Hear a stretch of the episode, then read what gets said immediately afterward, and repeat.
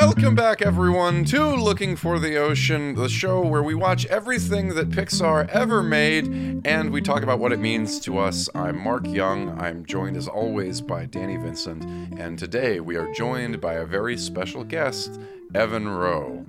Let's uh, all applaud for Evan. Yay, Yay. Evan! We got a Yay, guest for the Tomorrowland episode. Yeah. Hello- I just hello, had a thought everyone. that's like, Our Yeah, John but- Carter but- episode famously remained unbooked. Uh, no one wanted Was to come on un- for John Carter. oh, that's a shame because John Carter actually, like, I think I'm going to think about John Carter for more of my life than I will think about tomorrow. I, I will say, watching this definitely makes me more positive towards John Carter. Yeah. Yeah, I haven't. Yeah, I, what- haven't seen John Carter. I would probably like it, and I think that's like a sentiment shared by like six billion people on Earth that also didn't watch John Carter. We we were talking Yeah. we were talking about before we recorded about like how it's funny that Tomorrowland hasn't been Evan said that it's funny this hasn't been reclaimed like as a masterpiece by some people on film Twitter as an auteur's masterpiece. I think like John Carter is a much more interesting option for that because there's clear- clearly good parts of John Carter. Tomorrowland, yeah. Yeah, I really just I don't know. Well, before before we like depress ourselves 4 minutes in, not 4 minutes. I don't know why I've been recording so long. But E- Evan, um could you tell us a little bit about like what's your connection to Danny?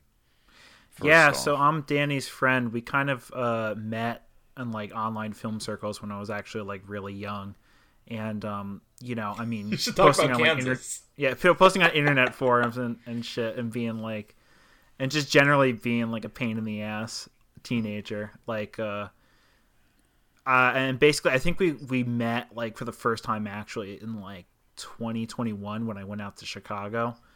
it was Pixar related. Yeah, that's Pixar related too. Um, but it was also nice to you know see the bean see you know uh, the park, see the building, see the see the the Chicago and everything. Yeah. Um, but also you know I've I've kind of always been pretty interested in film. Uh, I would say I I was interested in Pixar more as a kid than I am now, but uh, it does give me a good opportunity to talk about uh, one of my fa- uh, probably like one of my favorite animated animation directors, Brad Bird, and I and also talk about his very terrible movie. Yeah. Why is he one of your favorites?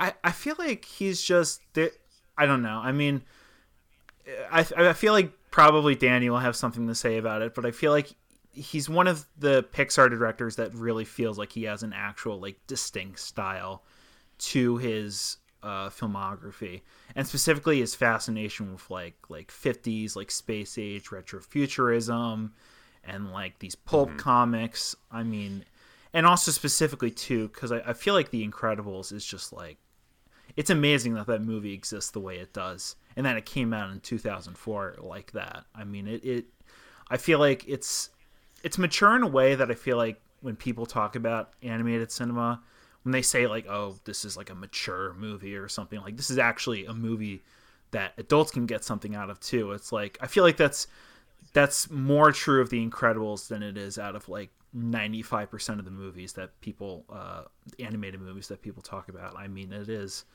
like um from an animation perspective, how Bird plays with like light and shadow from like like having like a literal like marital argument for two minutes and just uh, halfway through the film's runtime like from a writing standpoint from an animation standpoint from like a, a- a sound design standpoint as well just all these different things. I mean i feel like brad bird really kind of like elevated that genre uh, and specifically the superhero say- genre and also elevated like computer animation to like a whole new level would, would you say The Incredibles is cinema?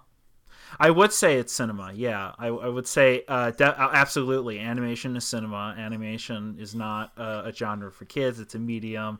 Uh, Hey, does your top ten of the year include animation? what? Does your top ten of 2023 include an animated movie?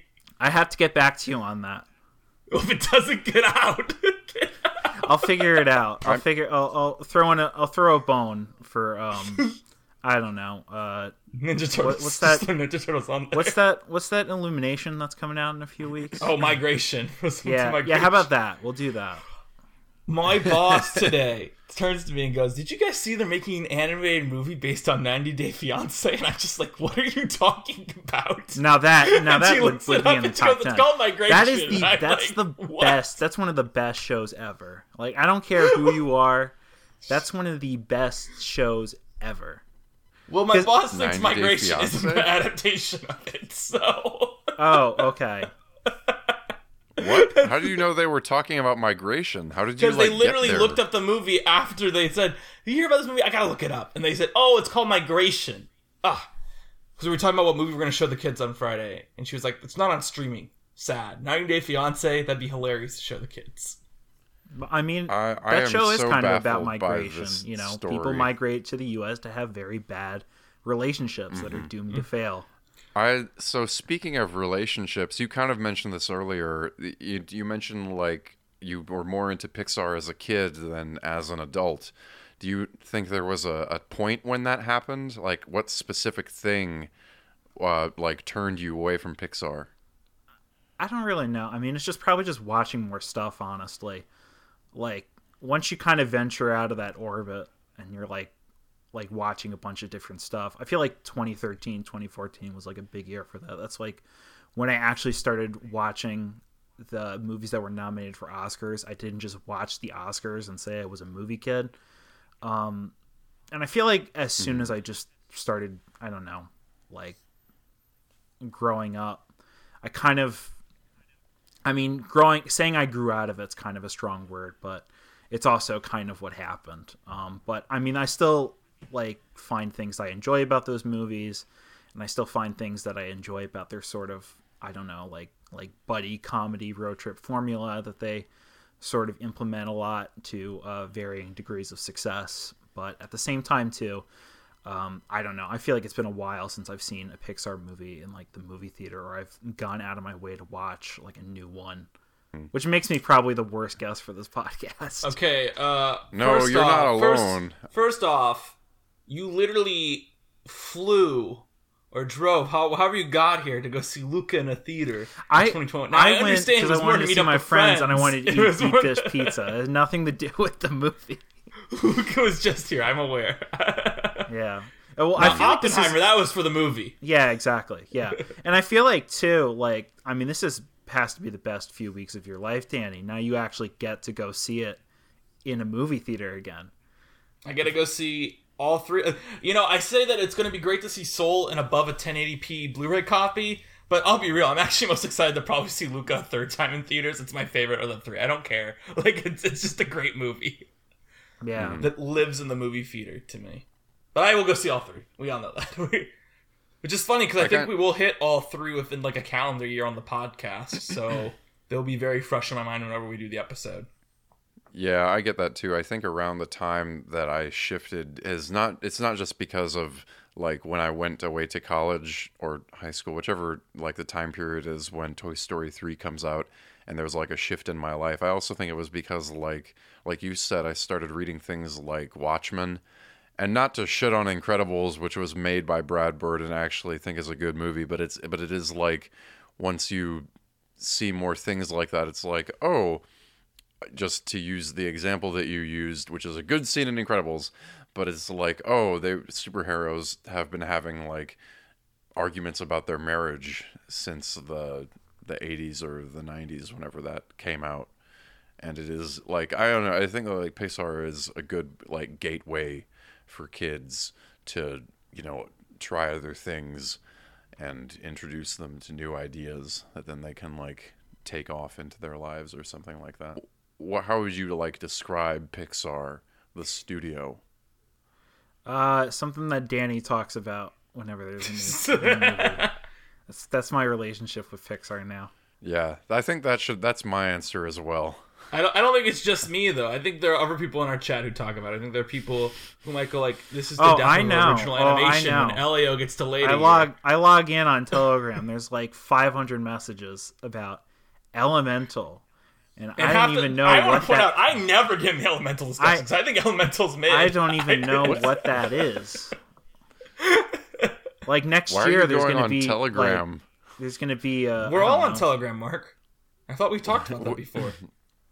Well, it's it's not the most encrypted app for your Pixar discussions, is what I'm saying. It just seems I don't know. You're not on like GroupMe or We're on Facebook Telegram. I think it's because of the Russia thing. We have some Russian members on there. That's what I always hear. Oh, That's why we use Telegram. So, gotcha. so Does it like translate things? no, I think it's just encrypted. I don't know. But how are you talking with Russians about Pixar?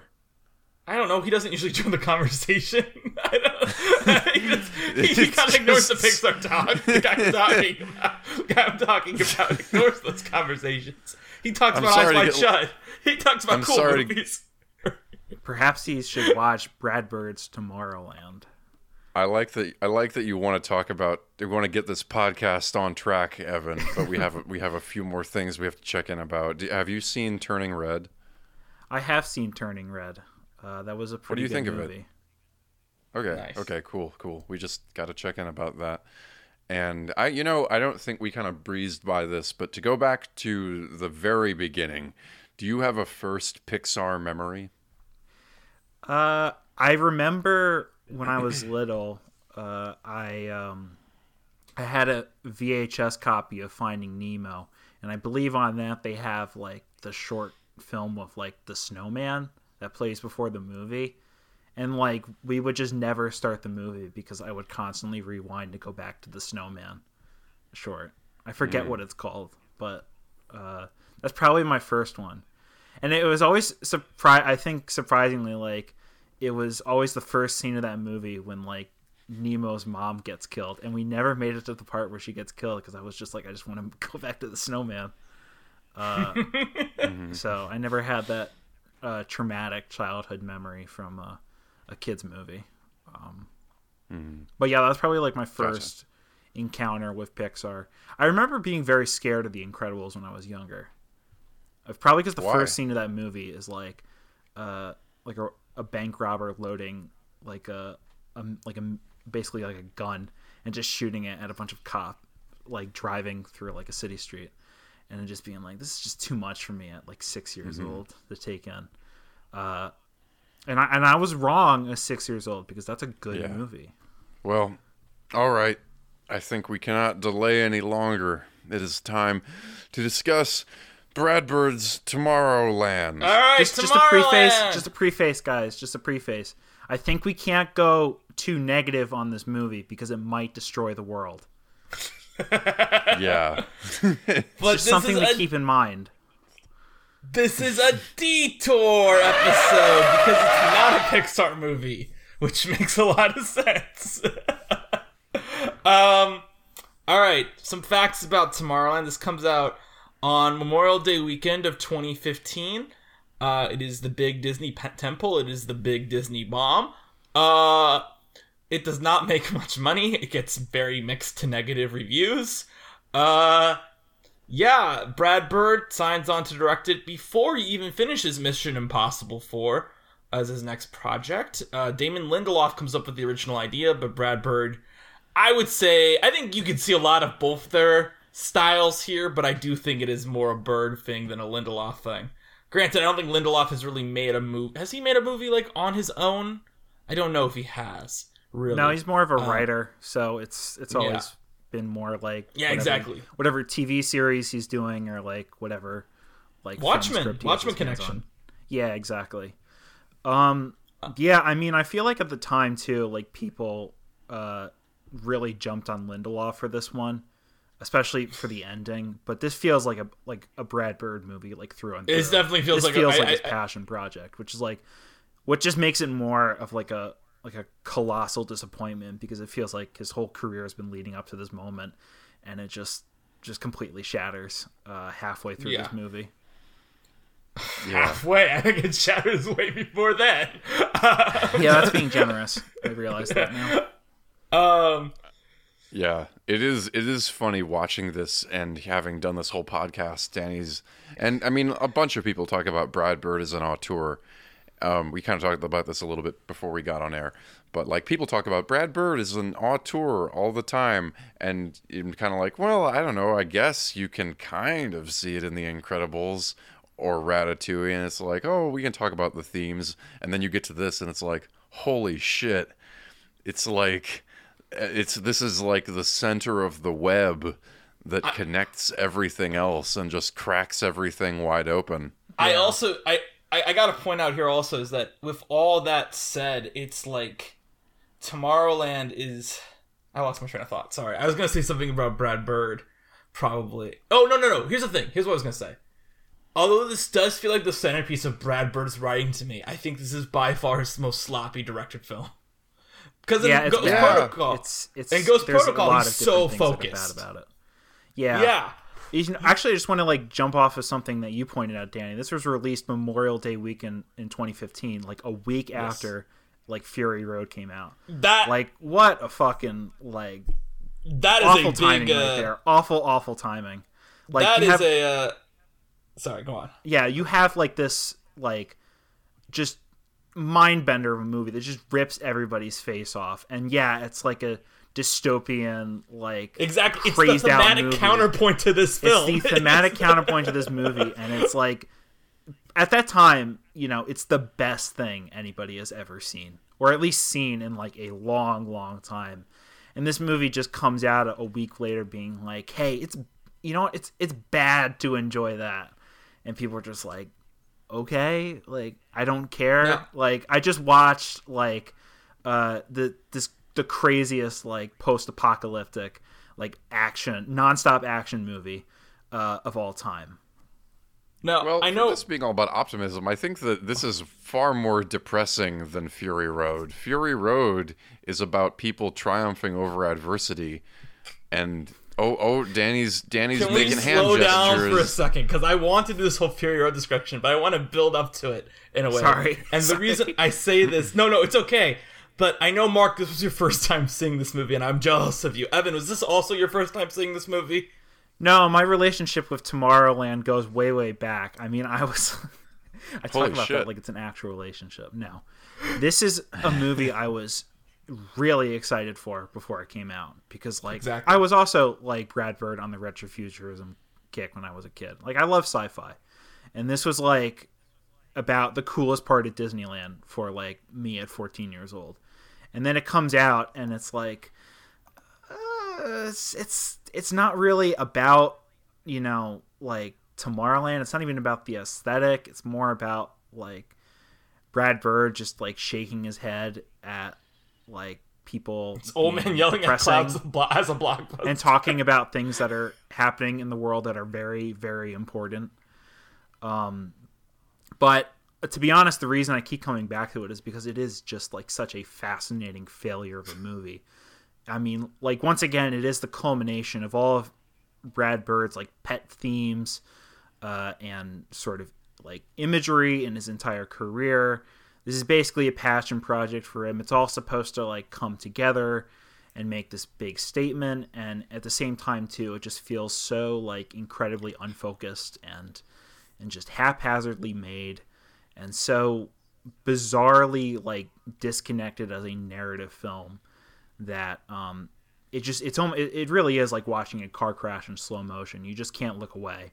I've seen it probably like five times now which is probably What? more yeah which is probably more than i've seen some of my favorite movies just trying to investigate like what happened almost like i would say three years ago i almost convinced it my, myself it was actually good and then we got to the uh, to the Keegan Michael uh, Key and Kathryn Hahn portion of the movie, and I was like, we have to is- talk about this. This is not very But- good. Yeah, I do have like notes for the the the narrative of the movie if we want to go through that No, step by step. We, we will, but can I just give you my history? Because that was the thing, is I wanted to talk about my history of this, because I have a distinct movie memory with this one. yeah, okay. Um, and it was that you know, um, I came. You know, this comes out Memorial Day weekend. A week before is when I come back from SIU, where Mark and I went to undergrad.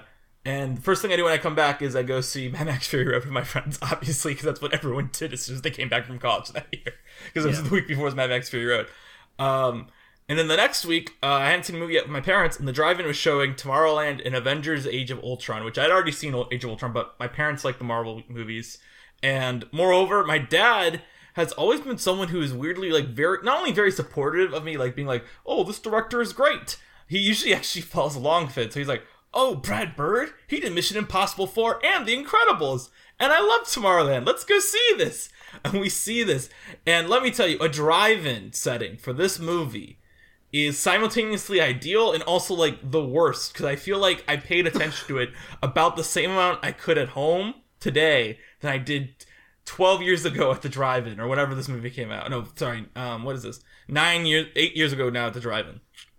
Um, and I remember watching it this time, going like, surely it's better than I remember because I've seen a lot of arguments for it over the years where it's like, no, this is actually like, it's not even that this is good. No, this is actually like a three out of five movie, right? Like that's the argument I've seen. It's like, no, this is actually a perfectly decent film. It's, not, a bad, but it's not good either. Exactly. I'm like, all right, I'm open to being that. And then I put it on, and I'm like, no, this is terrible. Still, this is movie. And now we, we have to put this on the record, also in the podcast. This movie is not on Disney Plus. Yeah, they they they buried this fucking thing. They really wanted to bury it. I, I'm wondering if George Clooney wants to bury it. Let's be real here. Yeah. George Clooney probably is like, I don't want people making memes out of this. What memes are there to make out of Tomorrowland? Him making goo goo eyes at a 12 year old robot. I guess so. Yeah. Oh, we we don't even need to get into that. uh, no, I, mean, I think there's a good could image in him, like yelling at the camera in the very first scene. Can you? You can just put whatever subtitles you want under that. yeah. Do you like how I, I feel like the opening scene of this movie is such a clear like reshoots thing, like such an obvious like. What are you talking about? when- what are you so talking when George about? Clooney- Danny?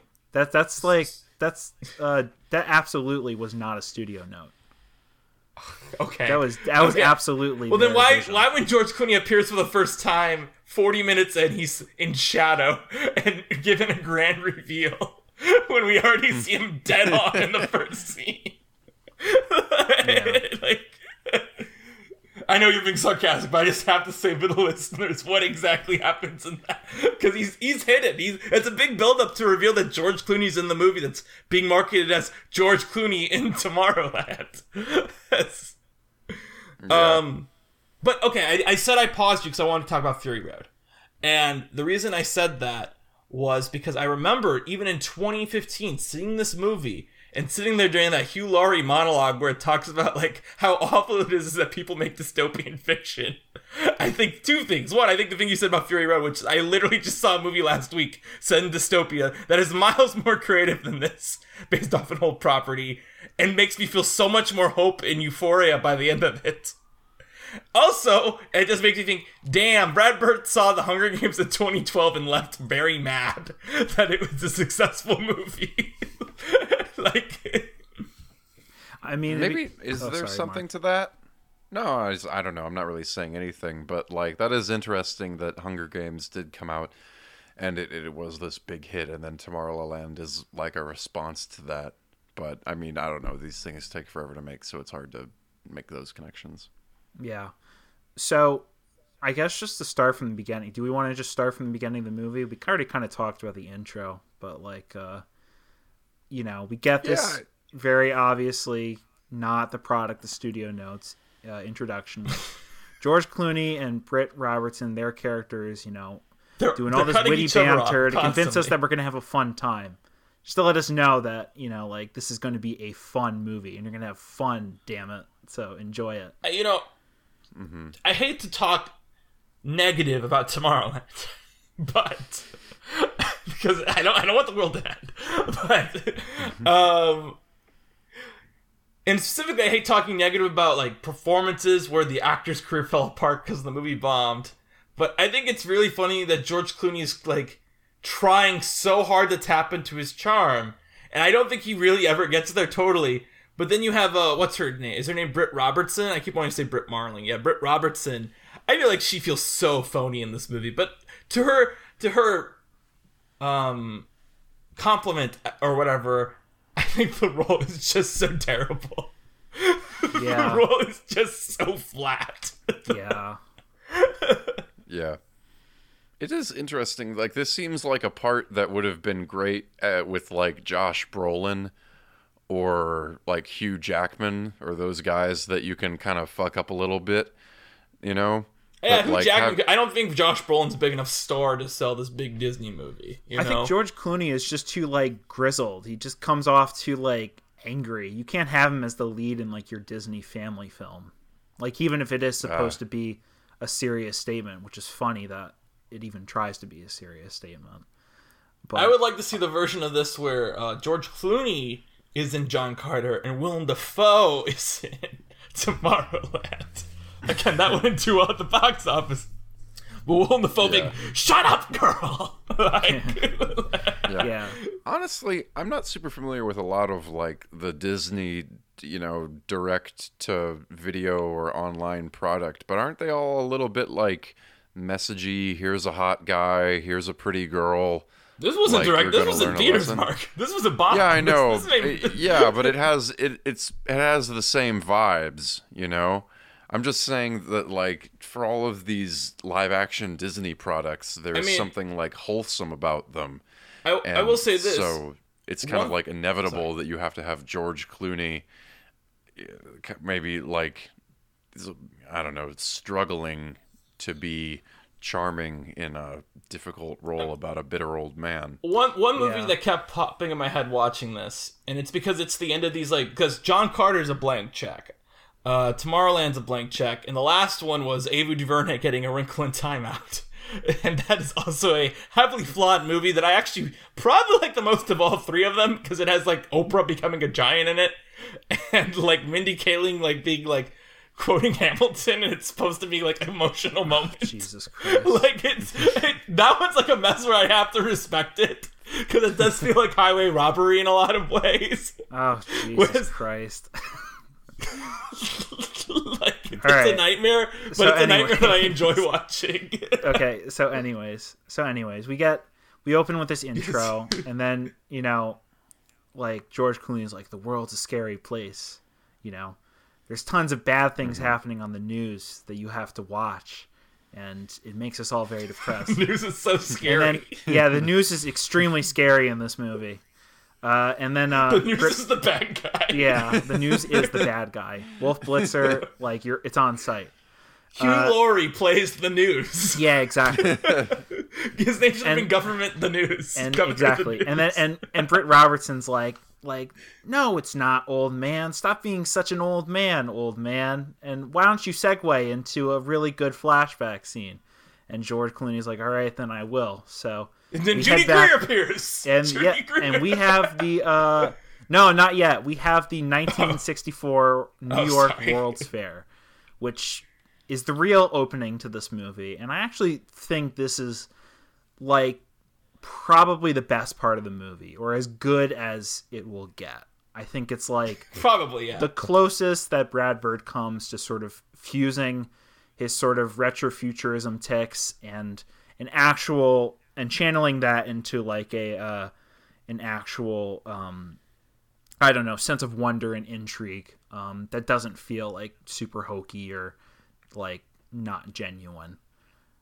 Um, I don't know. You guys, if you, you guys want to like go off, No, well, I just- specific segment. I mean, I I don't know. I just I kind of felt like it was a little bit like I've seen a lot of this before, and maybe it works better than. I mean, just this definitely works better than the Britt character. Who who knows what the fuck her name was? Casey Newton. Casey have it Newt, open. Newt, Newton. Did anyone else here get confused by George Clooney's character as being Frank Walker? Because I kept thinking of Frank Welker, like the famous voice actor. and knowing that Brad Bird is an animation guy, like, why would you name your main character Frank Walker when Frank Welker is a very like prolific voice actor? Well, I'm willing to bet is probably in the additional voices of this film. I don't know. I can't fact check that, but feels like he would be. Yeah. I well, you know what? Now now that I'm thinking about it, I don't I, I swear to God, I watched this movie and I really tried to pay attention, and I'm like, I'm like unsure when certain things happened. Like you're telling me that that Casey is there to reassure him, and I'm like, didn't that happen like like It 30 minutes in in? this movie. To be clear. Yeah. Well, But- I'm I'm like, what the hell? All right, But- yeah, let me help you. Let me help. Let me help you, Mark. Let me help, help you, Mark. So this open, you know, the opening prologue. You know, we see young George Clooney. He's at the 1964 World's Fair.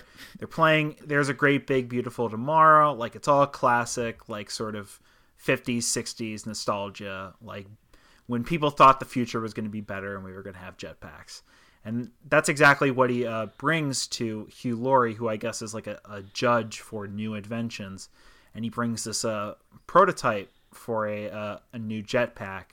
And Hugh Laurie, of course, is like, "Oh, I, I, I don't understand what this is supposed to be. Like, what's even the utility of this uh, thing?" Just evolving into Britishisms.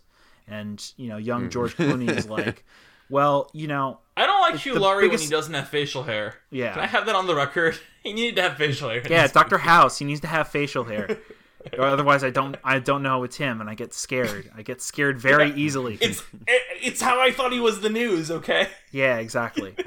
so I think uh, if I remember correctly, George Clooney, young George Clooney says, you know, well, you know, the reason I built it and the reason that its u- its actual purpose is because if I saw someone flying around with a jetpack, I might be inspired to do something uh, better. And this is the first time out of a hundred times that Brad Bird and Damon Lindelof tell us the theme of the movie outright. Um, to which Yeah. uh, this um, young British girl, played by Raffey Cassidy, uh, is that how you say her name? Yeah, yeah. She went on to be playing young Natalie Portman in Vox Lux. Oh yeah, Which that is a good performance. remembrance. Remembers. And look, look, it- I don't think the movie's good, but I think it's a good performance in that movie. Okay, yeah, that, that's how I'll put it. I, I'm just saying because I don't think sh I don't think anyone in this movie is good. Yeah. So I'm saying that this Yeah. child actor does have another good performance out there. So don't think I hate this child actor.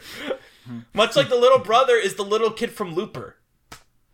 oh, He's jeez, I don't Oh. even remember. oh my god, that's another thing You're- too. Young George Clooney and uh, Britt Robertson's uh, younger brother kid's look way 18 too now. similar in this movie. It's extremely confusing. But y'all are y'all are forgetting the biggest casting jump scare confusion. Judy Greer. when you- not Judy Greer. Judy Greer is in this movie for one second. It doesn't make any sense. Y'all y'all don't even know what I'm talking about because you don't watch the best one of the best television shows of all time. I'm talking about the jump scare of young young George Clooney's father being Frank Sobotka from The Wire season 2 played by Chris Bauer. yet. I, I wish. But, I- like- oh my god. Unchanged from his character that he plays in that. I'm looking this up now. Tomorrowland for this actor. Yeah. He is, you're right. Yep, he's in the, there's Well, the Tomorrowland yeah. wiki. Of course there is. There's always a wiki for everything we talk about Yeah. on this show. so so yeah so so this this little british girl is like i you know this kid he you know he might not have a jetpack that works but he has sort of A heart the um, does. the passion and the uh interest in creating a better future that is needed in tomorrowland the uh, alternate dimension it feels like it's never really explained well in the movie They do say it's an alternate dimension though when they take the That's- rocket from Paris. Yeah, exactly. it's this sort of this sort of space that exists outside of our space and time where essentially the greatest minds and inventors can gather Very and essentially concept. create a better society for tomorrow. And so she gives him a pin and he goes into it's a small world and uh, ends up taking this um I don't know, like uh it's almost like a little subway car that just warps uh, in and out of time into Tomorrowland. Um, whereas Jetpack, you know, gets fixed, starts working, and then it's this wondrous, great scene of him flying around. Oh, it's like so whimsical and positive and Except you know, optimistic. He doesn't fix it himself. A robot fixes A it for robot, him. So yeah, I don't give a that's shit. He didn't do anything. He didn't. Yeah, he, he just- didn't work for it. he just showed up. Exactly. but I guess the reason I like mean, the robots. yeah, What? Oh, I just I don't know. I think the robots are well directed. I think that that I think action they're is very. actually Uh, I think they're I very think- poorly rendered. They looked very well. to They're me. they're a little cartoony, but like I just think that the way he uses the weight of the characters, and I, I think that like violence in this movie has a real impact. Well, actually, well, not when they're fighting the French guys I later don't know. I like when the, the robots kill the cops. That's pretty fun. I do like the do cartoon the violence robots in kill this the movie. We could probably get into that later.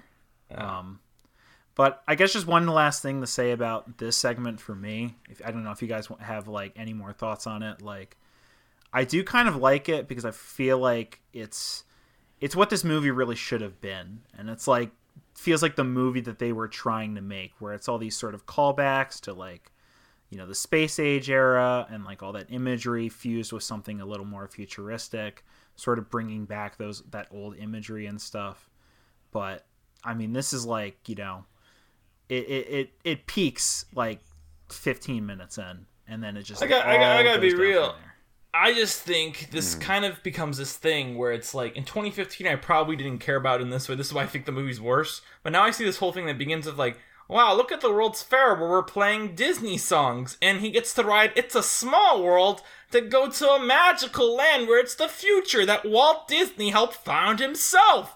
And I'm just like, this is awful. I, I yeah, it's a bit this. of, uh, this is very Disney adult. it's almost like a preview of like their sort of uh corporate like self-massaging that they would And it's uh, weird because you'd think Brad Bird would decade. know not to do it. yeah You know?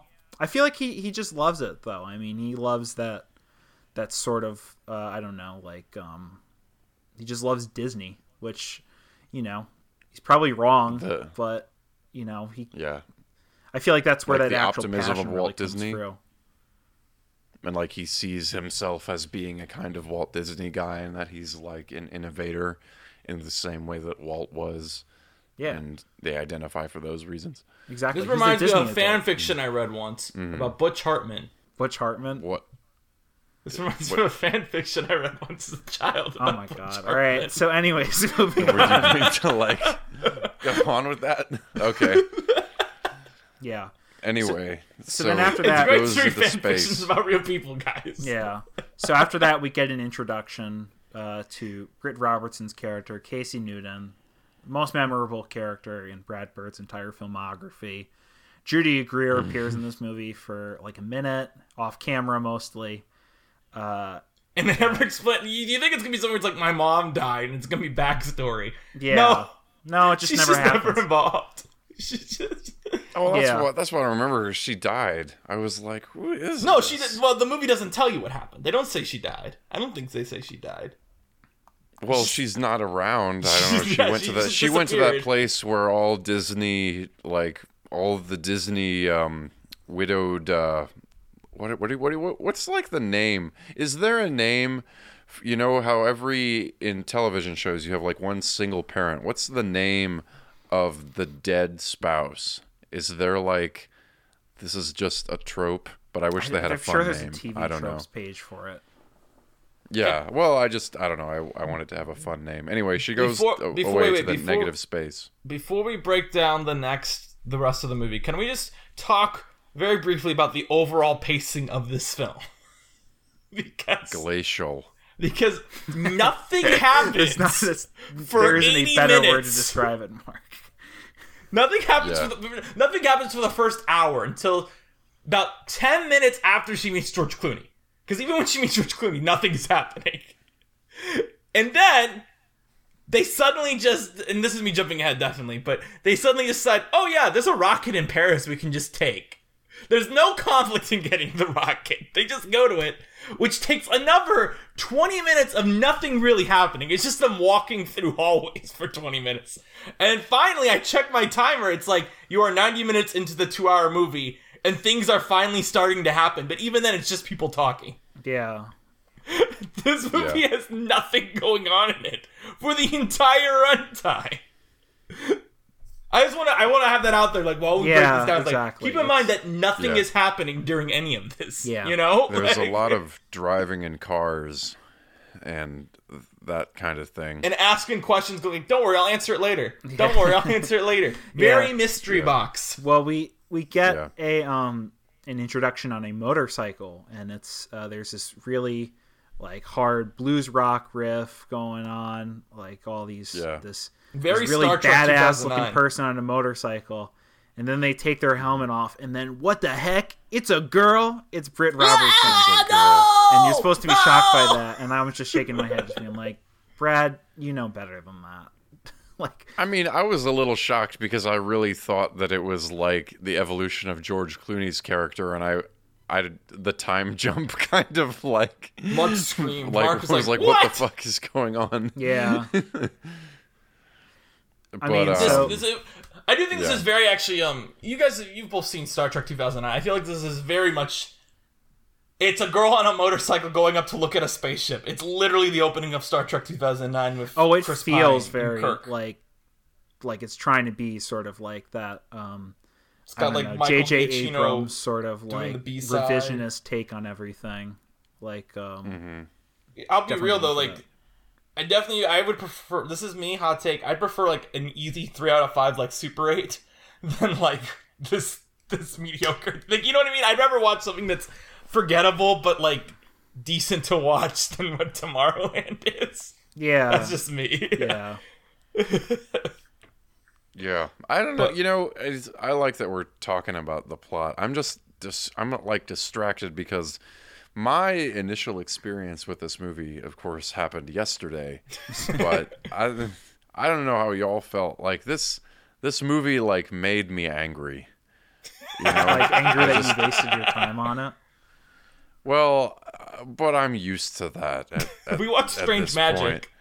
Yeah. Yeah, I mean, no, That's thi- true. This, This, this, mov- really is like the the complete Pixar collection. Like you guys go to like every like uh, Wait till we have to watch Rock Dog. oh my god, what the fuck is that? Yeah. Don't look it up, Mark. You get to quit the podcast. It's like a Sisyphean task. You're just gonna keep rolling the boulder up the hill, and you're never gonna reach the top. It's just been awful lately. I don't know what the fuck's going on. Like, this is why we need to watch The Boy and the Heron. Just so hey, we after How break, like also we're gonna finally hit like I know you don't like Inside Out, but Inside Out is such like a like step up from what we've been watching recently. It really Well, is. I don't know. I'm not going to comment on it now, but my memory of Inside Out is that it is it is like this movie. It's very uh it's it's like oversimplified. It at least has everything. jokes. It at least has jokes. Actually, this has one joke in it that I liked, which is kind of probably like a hack joke, but it's at the very end when she's like, "Oh, I'm in like this emotionless robot and I'm dying, spoilers or whatever." But she's like, "And do you want to know why I never laughed at you, George Clooney?" And he's like, "Why?" And she's like, "Because you're not funny." And I think that's a pretty good joke for a robot to tell. Um, I like um But- the one thought I had joke wise during this was more because I have a running joke with um my my girlfriend about people getting hit in cars in movies. And uh, when uh, the girl got hit by a car in the movie, for not, the first I immediately texted her about it, but then also I was like, this would be like great for like if this was on Disney Plus for that Disney Plus no context Twitter account to just tweet like this girl getting hit by a car and just Guys. cut it with her like flying out of frame. Guys, we're talking about the ending of Tomorrowland. We haven't even under. We don't even know No, why Britt I'm- Robertson don't is on how sorry. get.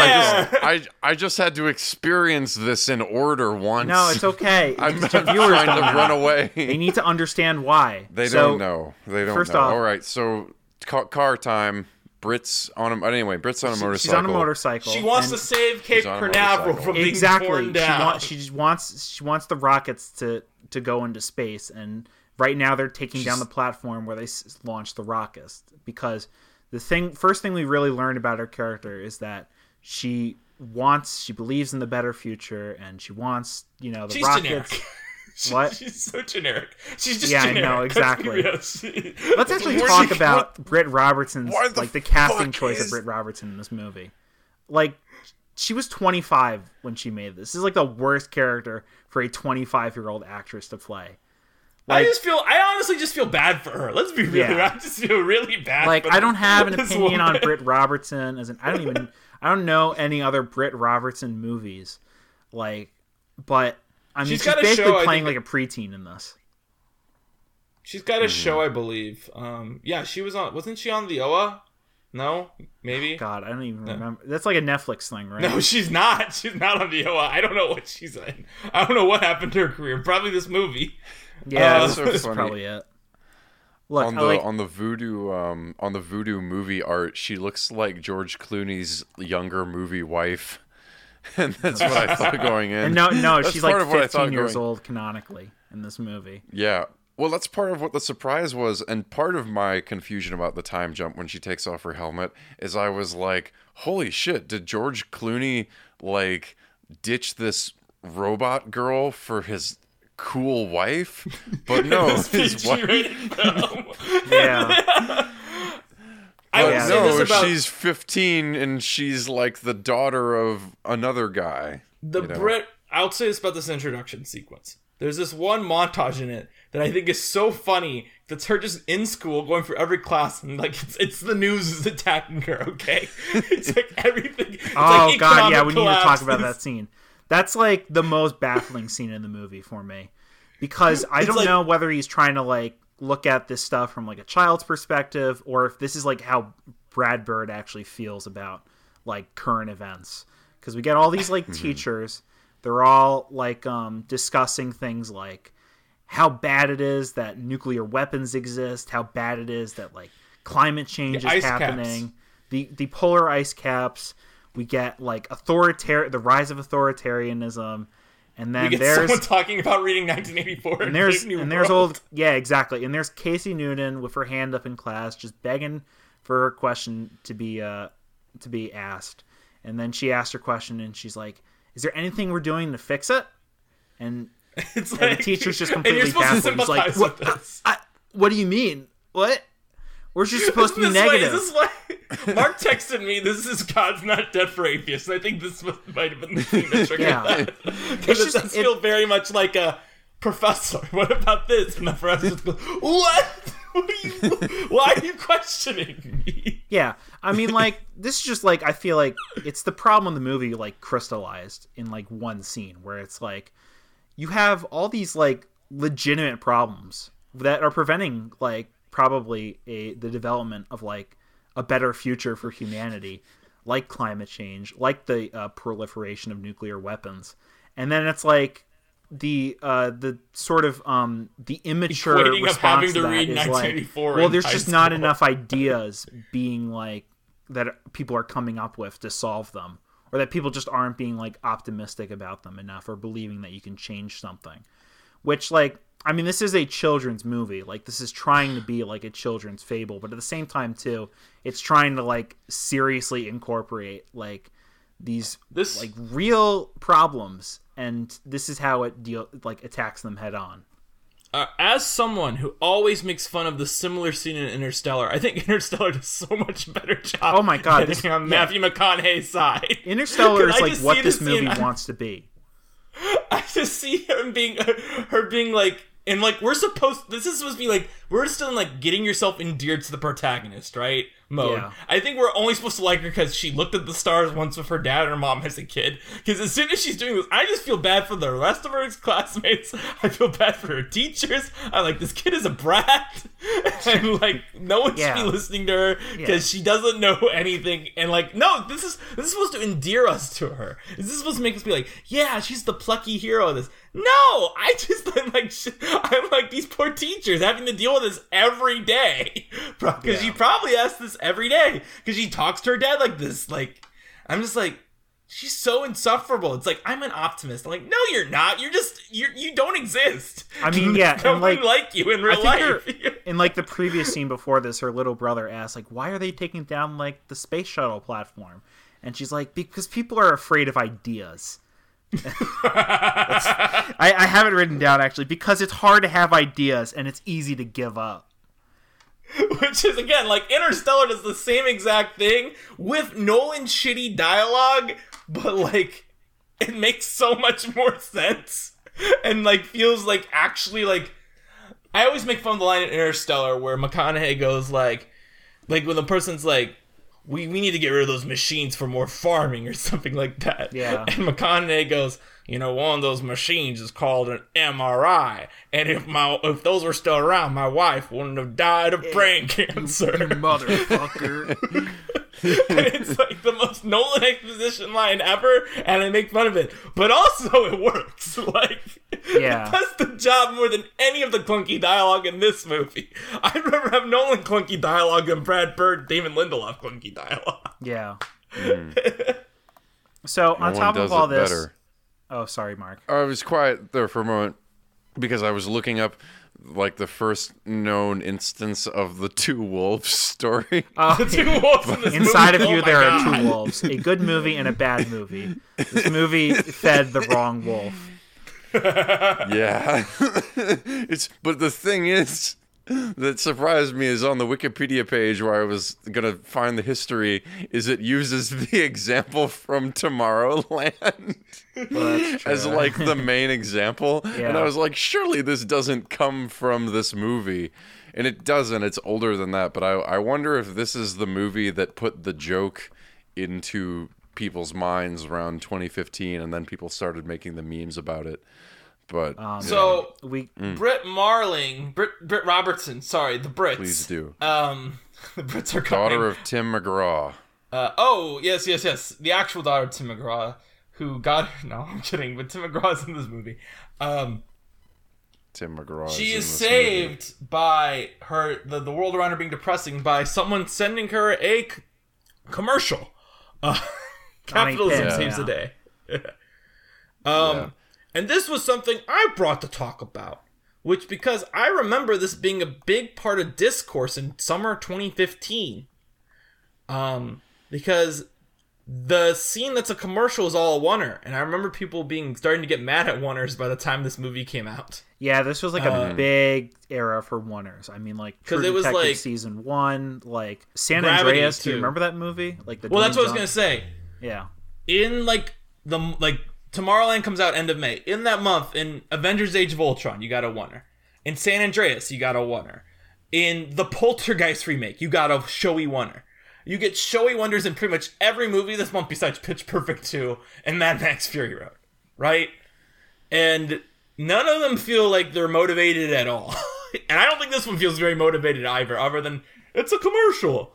I don't think it's got interesting blocking. I think it's very cl- clumsily stitched. It's whatever. yeah. It's it's kind Mm-hmm. of like a, an encapsulation of like the big problem with this era, where like even like the fucking Bye Bye Man had like a oneer in it. Exactly. It's just like it feels like it's more about the like the technical prowess of actually pulling it off than it is like the utility of it as like a storytelling device. Like this movie feels like it's aping Spielberg at so many points, and it's like even Spielberg knows that you have to deploy like a oneer in a way that people don't really notice.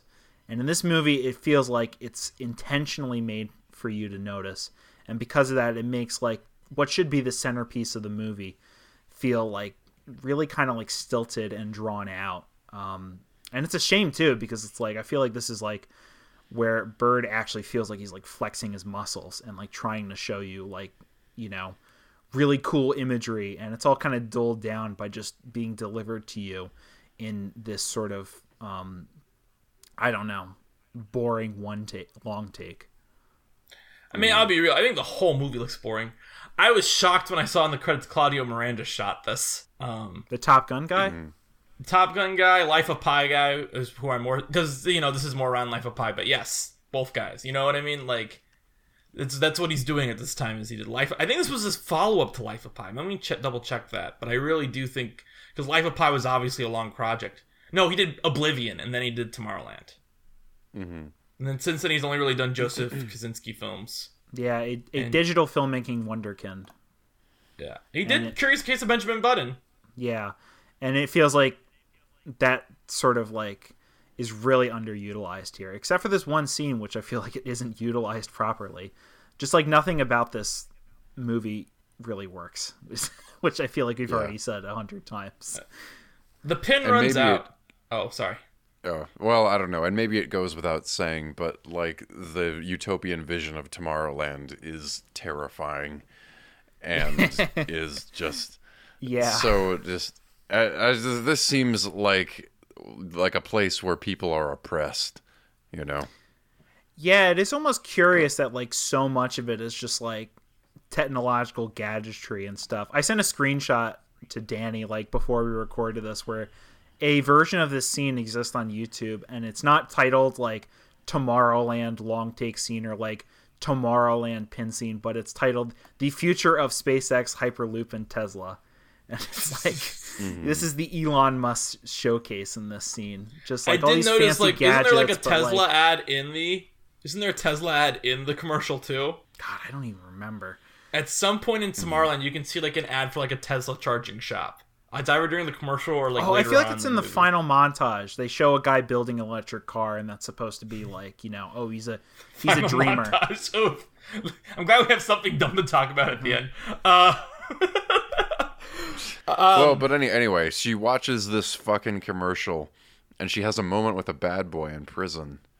yeah, I actually I, I- like the I cuts. I like appreciate. that was what this movie's marketed on was like the idea of touching a pin and entering a parallel universe. Yeah, it was marketed Um, on one scene, basically. Yeah, mystery box Yeah. marketing at its best. Yeah, I feel like this is where Bird's actually like a good director, and he's also like first and foremost a cartoonist because he's like he's getting a lot of like slapstick comedy out of like her just like bumping into walls and shit, and like you know walking in a lake like when her pen deactivates.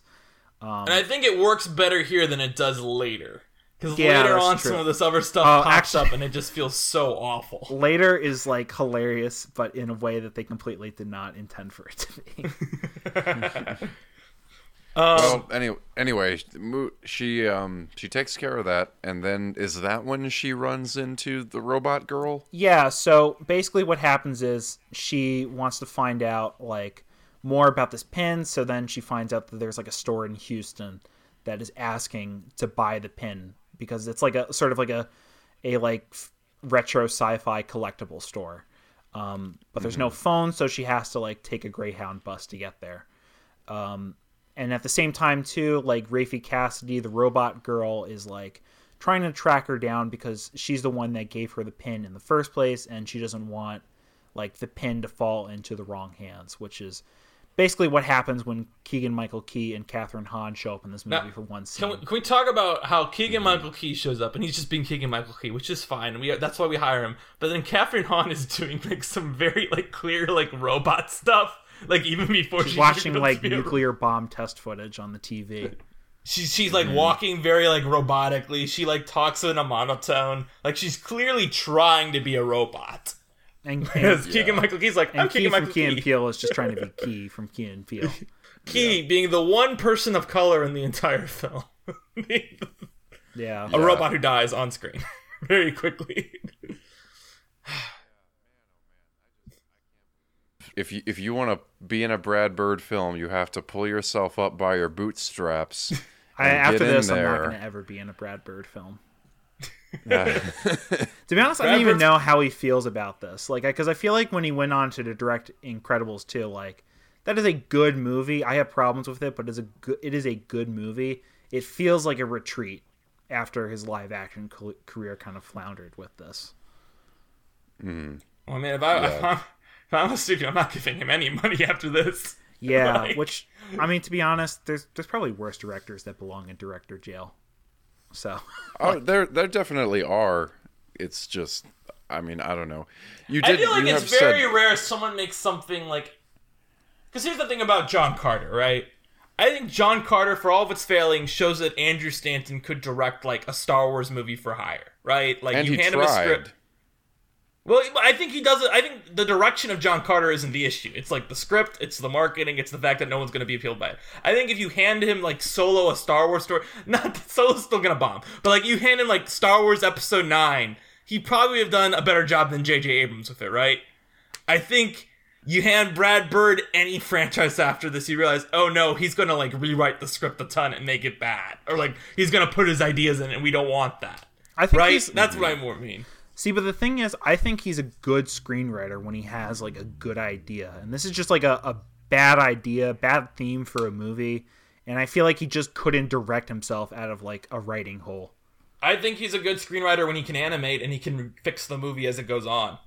Yeah. That that's my my take. Because I think Incredibles two also has issues, and it's because you know famously lost a year of production time type of thing. Oh yeah. Um, so I think it's really just he's a good writer if you give him time, but like obviously when you're on a like doing a live action movie, you can't fix it as you go. Um, I'm sure he thinks there's issues with this movie, but I'm sure he also is like, no, it's, it's what I set out to make, you know. Um, I don't know. I'd Maybe. love someone to know. ask him about this who likes this movie more than I do, because I think I would be too combative about the film for him to give me any answers. yeah. So Yeah. we have So the the key and Hahn fight scene, which is really awkwardly choreographed, and it feels more like an excuse for Disney to show off that they got the Star Wars sound effects in the Lucasfilm purchase. Can I say one thing? Is I have the DVD copy of this, and it opens with two trailers. From Um, the public library, we got yeah, a li- actually, we this, got a library. this was the bit I have. This was the bit I had prepared. So I'm gonna do the bit first. I'm gonna make my point. Is this is what I have to do at the library? I have Tomorrowland. I have Surfs Up because I checked it out for our last episode to watch the Chub Chub Save Xmas, and then I have three overdue movies I never The got what? time to watch. What? The what? I don't The know. you Chub Chub. Save Xmas. Oh my god. Then I have three movies that I have to return to the library that I never got around to watching. And they are William Friedkin's The Boys in the Band, Pedro Almodovar's Dark Habits, and William Friedkin's another William Friedkin, The Night They Raided Minsky's. Will I ever watch any of these movies? Who knows? what they're due at the library. You watched Tomorrowland Mm. instead. Yes, I did. But the point I was going to make is Tomorrowland opens with two trailers on the DVD. One of them being Inside Out's DVD release, so who cares? But the other one being Star Wars: The Force Awakens, and you know that kind of also falls in this whole Tomorrowland thing where um, it's the same reason Star Trek Into the Darkness kind of didn't do well. All the mar- all the talk around Star Trek Into the Darkness was JJ just said he's going to do Star Wars. Why don't we talk about Star Wars? And where it was, I feel like all the talk around this movie was Brad Bird was offered Star Wars, turned it down to make this. Because Brad Bird was the first choice for Star Wars Episode 7. They just, he just was like, no, I'm, I'm in production on Tomorrowland. I can't leave it. Uh, which I think is very interesting because I think Brad Bird on Star Wars would have been, because Star Wars, you know, the first draft is done by Michael Arndt, who's like a Pixar alum. So obviously Brad Bird probably like likes him a decent amount, you know? like, Yeah. um, I very much am curious about the world where we get to talk about Star Wars Episode Seven on this podcast instead of Tomorrowland, whatever that universe looked like. um, because I'm sure a, a world where he does Star Wars Episode Seven is a very different. I don't think we get Incredibles two. You know, I don't know if he does episode. I don't know if he does Episode Eight, but like he would go on to do like other movies. You know, very interesting career path he could have taken. Um, Yeah. And I also think you know the arrival of Star Wars kind of kills like projects like Tomorrowland, where A Wrinkle in Time is just kind of left over from it. yeah, this um, definitely feels like the end of an era for like a certain type of Disney like blockbuster. Like specifically a live action blockbuster. Like I mean they had like John Carter, they had Lone Ranger before this, like tons of Yes, live action failures and this one felt like it should have been on paper like they like they should have aced it and they didn't and that's why i feel like we saw this sort of pivot into them just being like the evil studio if they weren't already. Um Because this But is like a year after Maleficent too, yeah. So it's like shifting into that remake set. and year of Cinderella. So. Yeah. So, so they so they defeat Keegan Michael Key and Kathryn Hahn, and then they drive away from the comic shop, and then some more robots. this is like an up. hour into the movie, by the way. Yeah, we get- like we get a full lot of- into the film. we get a lot of wacky robot hijinks which is like the more robot hijinks there are in this movie like you can see the movie just like completely falling apart like just falling Who's off the its actor who plays like the main bad robot? God, I don't even know. It looks like a like a Disney Channel actor. He's he's he's solid in it a lot, and uh, you know what? Good for him. I'm sure he was directed that way. Yeah. The scene where um the he meets the cops is very vintage Brad Bird. Like that to me feels right out of The Incredibles. You know? See, I feel like I kind of like some of the robot comedy in this because it feels like a distraction from like how bad the movie is getting, like in real time. Like you get that that f- fucking awesome scene where Raffey Cassidy is like running at super speed, jumps on the back of a, a pickup truck like Terminator Sky, like Terminator style. Like Britt Robertson is like screaming at the top of her head as she like breaks and then the robot girl plows like right through the back of the pickup truck, and it's like, what did this movie become? Mm-hmm. what happened? I just like the, the fact I, I I just imagine Bob Iger watching like dailies of this and being like, "Well, Brad's never steered us wrong before." this is Yeah. like, like, I might not get it, like but it. Brad's pretty good at this stuff. So Maybe people will like it when like a little girl robot gets like hit head on by like a pickup truck, a Chevy Silverado at like I forty can't miles. say I understood hour. Ratatouille when I saw it for the first time either. So maybe this Brad Bird knows what he's, he's got to Yeah, figure maybe. out. But basically, the point is, you know, this robot girl, you know, believes in her, thinks that she's like uh, an optimist that can like, you know, save the future. Uh, which By just being will find out positive. later. Another thing we will find out later in this movie, and she's going to take him to meet Frank Walker up in like upstate New York, who now lives on like this like uh, disheveled, Lane like, area. ugly looking house in the middle of nowhere with all his inventions. Yeah. And he's and this is when we finally get uh no, we don't finally get George Clooney. We get him in that awful opening scene. We finally get him in the real movie uh, with his face for some reason completely obscured because it's like backlit by the sun. Yeah. And then we uh, it's backlit by the sun for a long time. Yeah, it's a really weird shot. That's oh my god. You know that Walter Murch edited this thing? I'm, And I'm I, sure he feels that he feels like these it's. I gotta assume him editing this had to be like an emergency call in. Like you know, like I feel like he had to be the addition. You know, like Thelma Schoonmaker edited the Snowman. That's what the Walter Murch credit feels like to me. It's like Hmm. we needed someone who can fix this, and Walter Yeah. Murch tried his hand, and it was like, all right, Get a professional on this ASAP. There's just so much crazy shit like that, and like in the opening, which obviously is not the greatest example of what the movie is even trying to do anyway. But like when it goes in on the countdown clock, and then it just holds on the countdown clock for fucking ever while they keep talking. Well, it's a, it's Before- a and funny you think, freeze like, the frame. screen and it is was really broken. funny, wasn't it? It was like Yeah. the Emperor's New Groove. it was like I just I don't know. This, the whole thing is like that, where it's like Yeah. it really is. I can't I can't believe how this film was directed. Yeah. You know? So so George Clooney tells her it's like you thought you were part of something bigger. Well, you're not. Like what you were shown isn't like a real place anymore. So the best thing for you to do is just get lost and go back to where you came from. And of course, you know, uh, Britt Robertson, Miss Casey Newton, the eternal optimist, instead waits outside his doorstep before she can find a way to sort of connive her way in, which is how we, which is when she finally. I am so impressed that you remember so I know exactly. Once again, I, once again, I, I'm an expert here. I Don't doubt my this, I'd be like, they go inside and he she sees his TVs. yeah, I'm, I have the file up on my computer and I am skipping through it right now. I am at the scene okay. where she's pulling up like the image projector gun thing.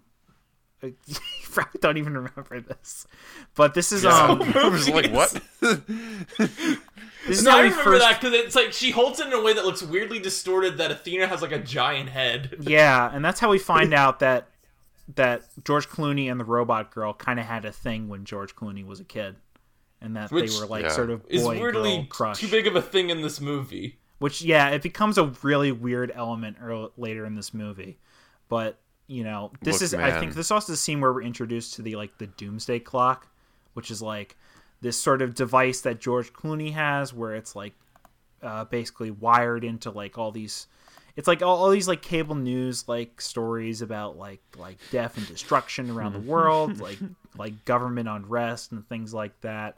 And there's a giant 100% probability of the world ending screen. Um, just to let you know how bad things are and how negative the world is um, But don't worry. When Britt Robertson says, "Well, maybe we can change it," it goes down to like 99% and and then and then George Clooney's like Nundy Maybe. What No. do you mean? What do you say that again? Hmm.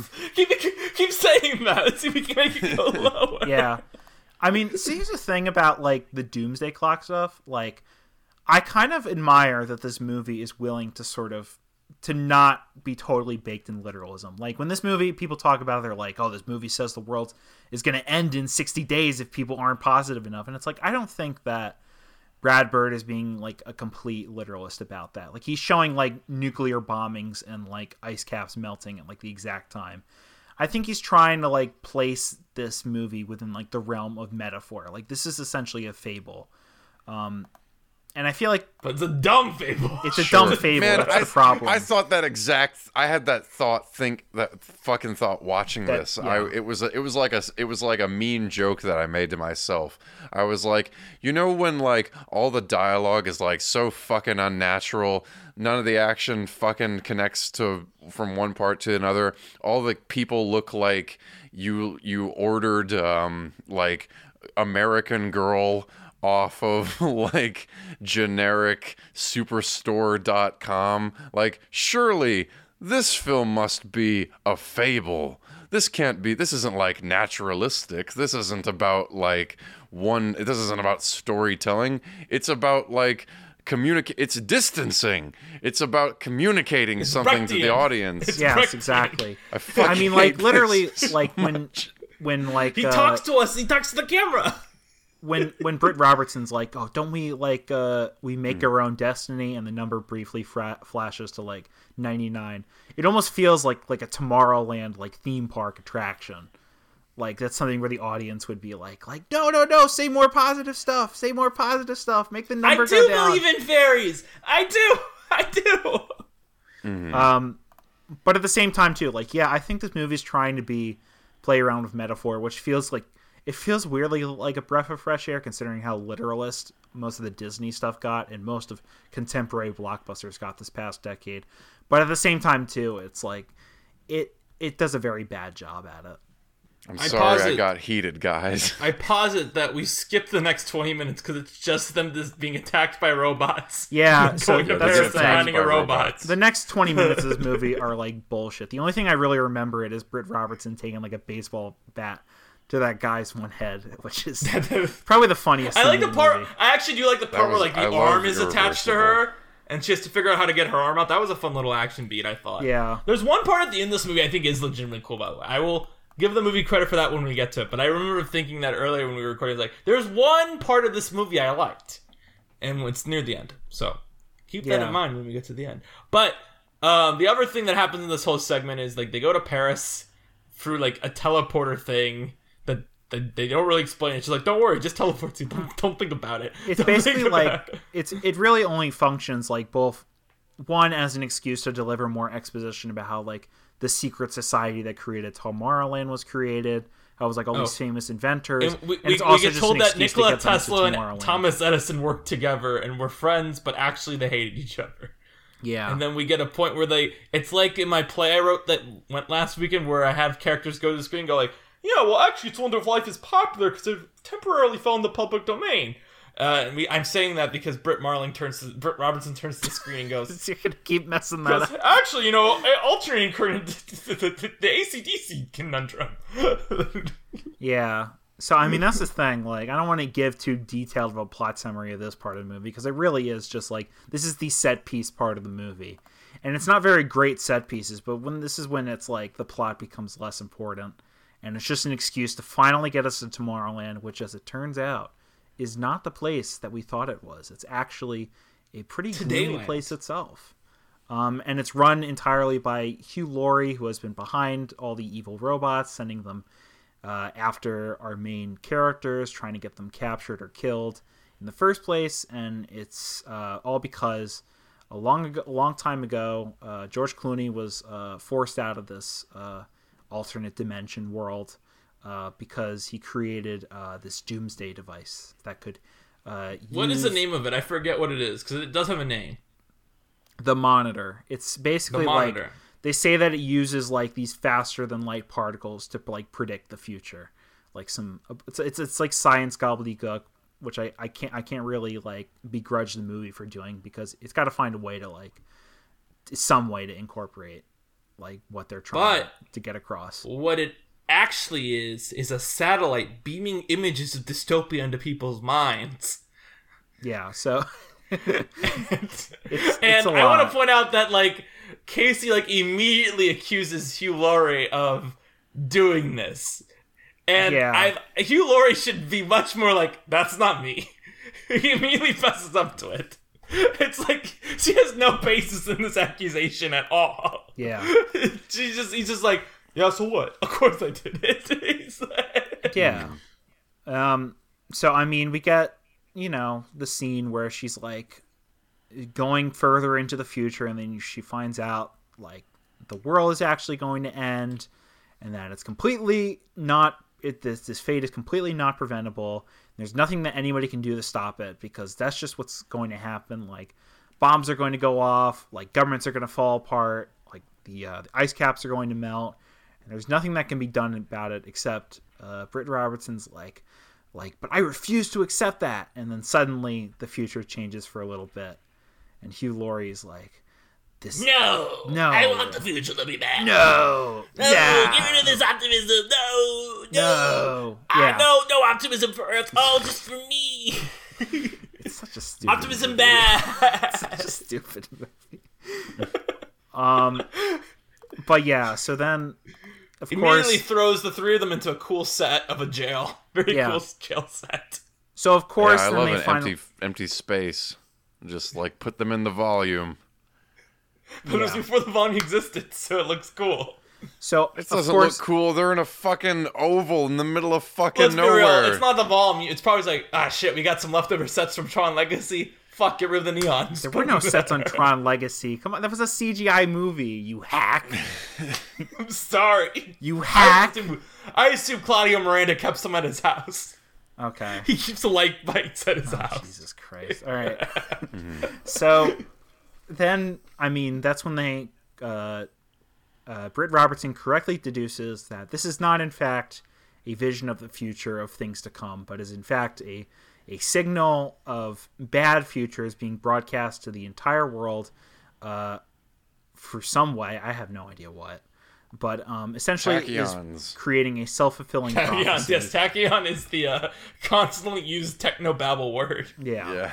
it, which which essentially is is uh, con- is self fulfilling prophecy that is convincing people that the world will end, uh, but at the same time is just basically creating conditions for it to end.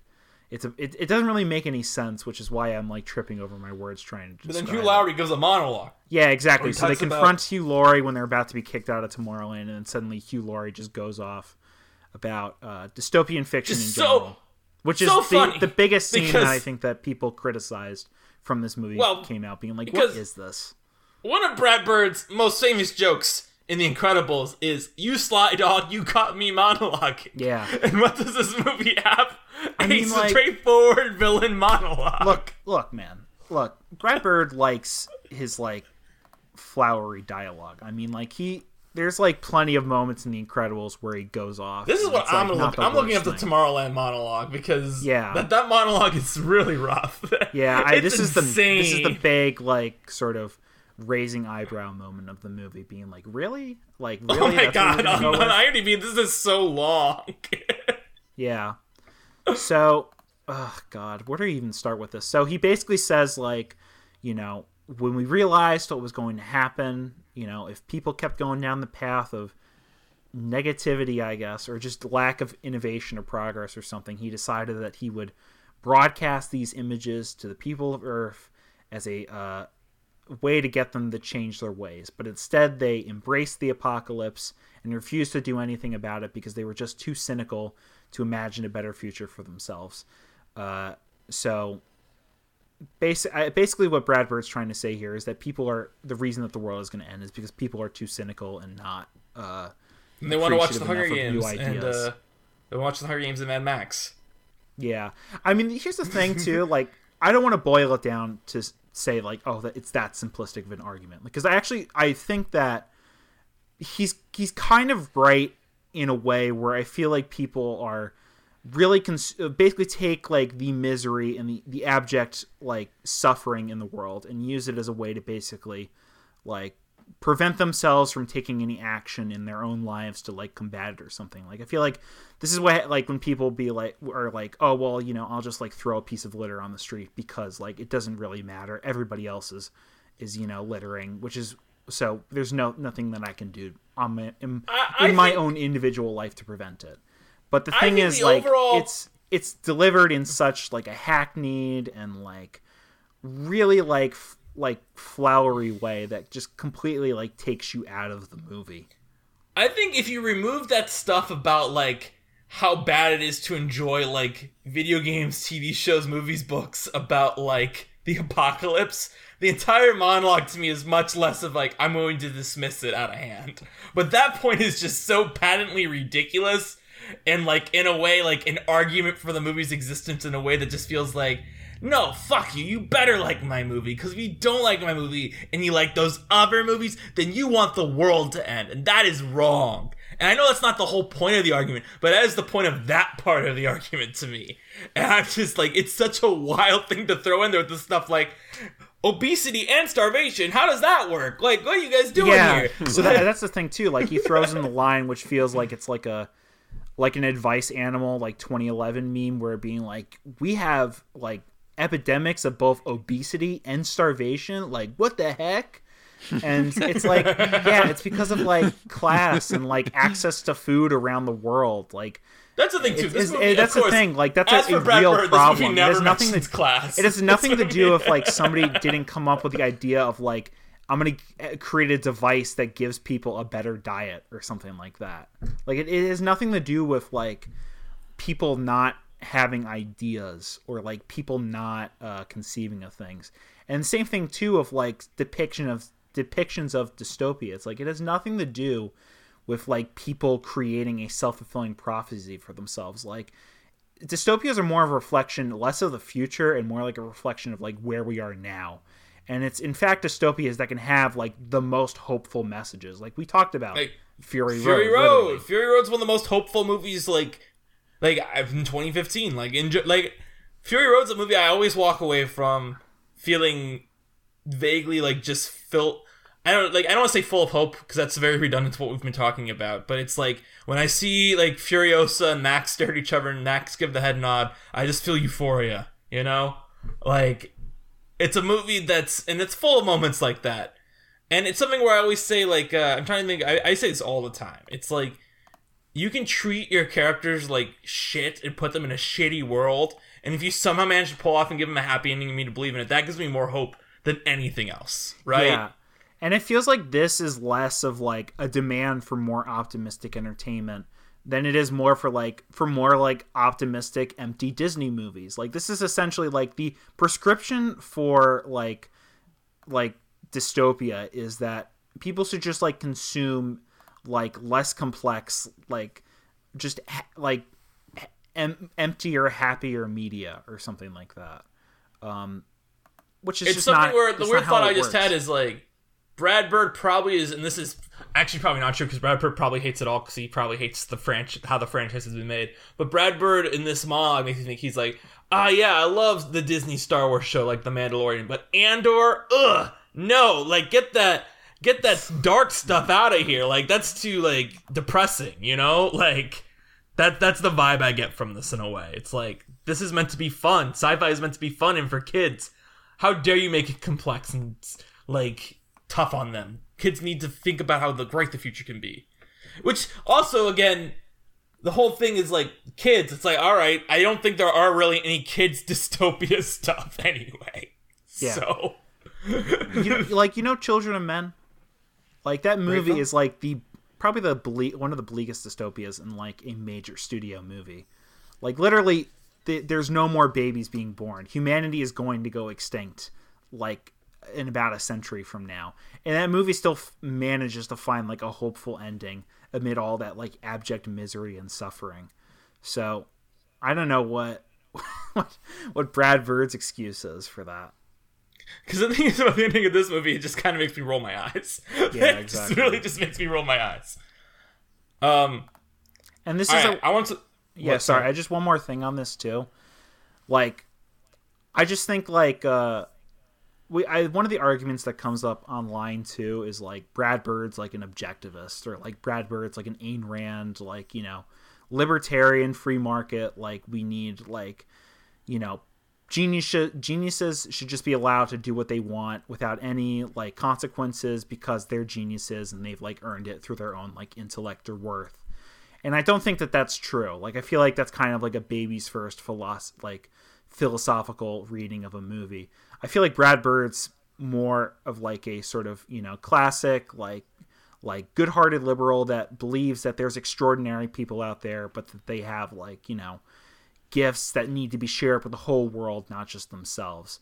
Um, but at the same time, too, like I feel like this movie isn't asked like it's not demanding like that we imagine like a better future with like a more equitable society or like a more you know like more access to like technological innovation or like less hoarding of like you know these sort of like you know like economic resources or like social inequality. And it's more just like you know we just need like people to believe and like just believe that there's like hope or just believe that there's like some sort of optimism which this feels like such like an obama era movie. And just like where they just absolutely did not see what was going to come next year in 2016 like oh it turns out hope is not everything. Like you actually like there's like real like sort of i don't know But Like- here's the thing I think is really I don't want to get really too much into this because this is like a big can of worms we don't need to open. But one thing I did notice during this movie that I thought was really interesting is like you know during the depressing stuff at the beginning when she's at the jail, there's a very clear shot of Obama, like you know the Obama, like the president being in the, like the prison of Obama in the background. To me, I was like, that's unusual for me to see this in like a modern film.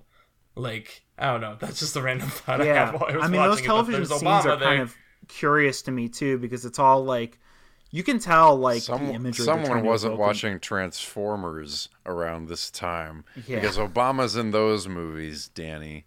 It's true. He's also in Kingsman: The Secret Service. yeah i mean there's another thing too Same year oh as god jesus He's- yeah that's another thing There's too a with like those um politics.